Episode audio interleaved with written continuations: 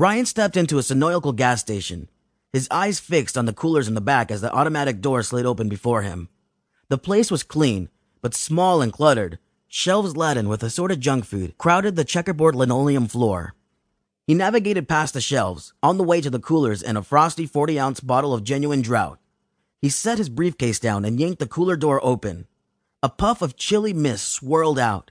Bracing his hip against the door to keep it from shutting, he reached for the bottle and clasped its neck.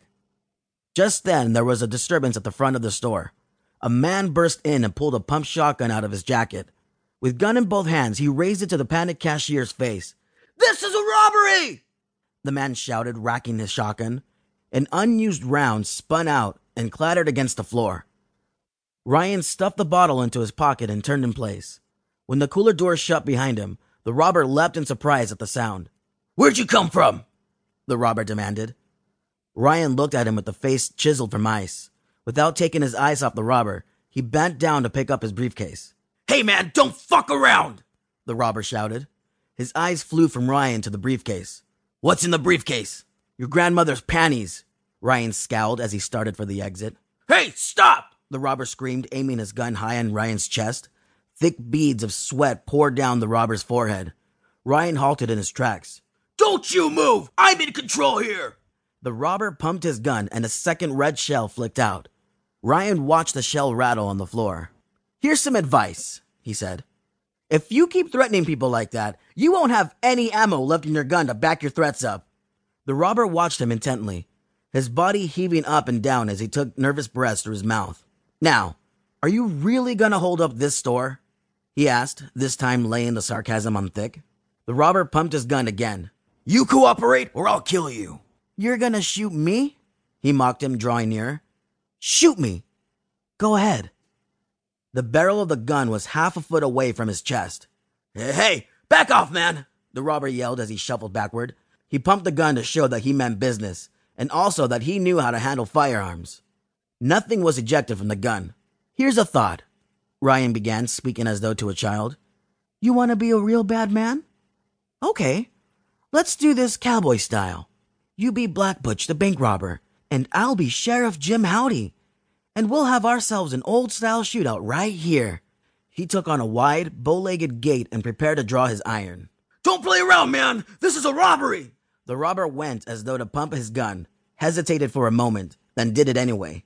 No, no, no, no, no, no. You're holding a gun to my face means we're having a shootout. Ryan pantomimed a fierce grimace that was more comical than intimidating. Now get ready, because I'm ready and it wouldn't be right to shoot a man who's not ready for a gunfight. Comprehension glimmered in the robber's eyes. Just shoot when you see me draw, like in the movies, Ryan said. On three. Ready? One, two. On a generous count of three, Ryan slung his gun out of his right pocket. The robber's gun answered fractions of a second later with the hollow clicks of an empty barrel. Confusion and disbelief reflected in the robber's face as his gaze flew to Ryan, to Ryan's gun, to the shotgun in his own hands, then back to Ryan again. Ryan smiled.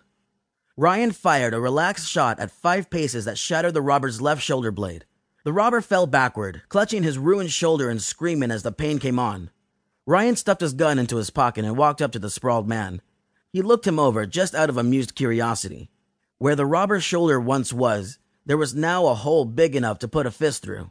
If you're gonna do something, you better do it right. Ryan chastised, running his hand through the robber's hair. He clenched his fingers and pulled the robber's head back so Ryan could see his face. The robber's eyes spoke volumes to him. Confusion, disbelief, pain, fear, but mostly pain showed in the robber's eyes. With a wicked grin, Ryan shoved the robber's face down as he brought his knees up. The robber's head met in between, and on impact, he flopped backward, out cold. Ryan pulled out a handkerchief and buffed out the blood spots on his shoes. The cashier watched wide eyed, unable to believe what he had just witnessed. Ryan snatched his beer from his pocket and uncapped it, then took a long pull from the bottle. Then he belched and wiped his mouth and asked, How much for this? The cashier fumbled with the register. It's, um. Ryan dropped a five credit slip onto the counter. Fuck it, keep the change, he said as he went for the door. He stopped in the doorframe and tilted his head back to guzzle. Forty ounces weren't much for taste, but for what they cost, he didn't expect them to be. And hell, they did the trick anyway. and that was the reason he felt he needed. No, after that stroke of genius, deserved one about now. Hmm. He grunted under his breath, looking back at the man sprawled out on the floor. Rookie.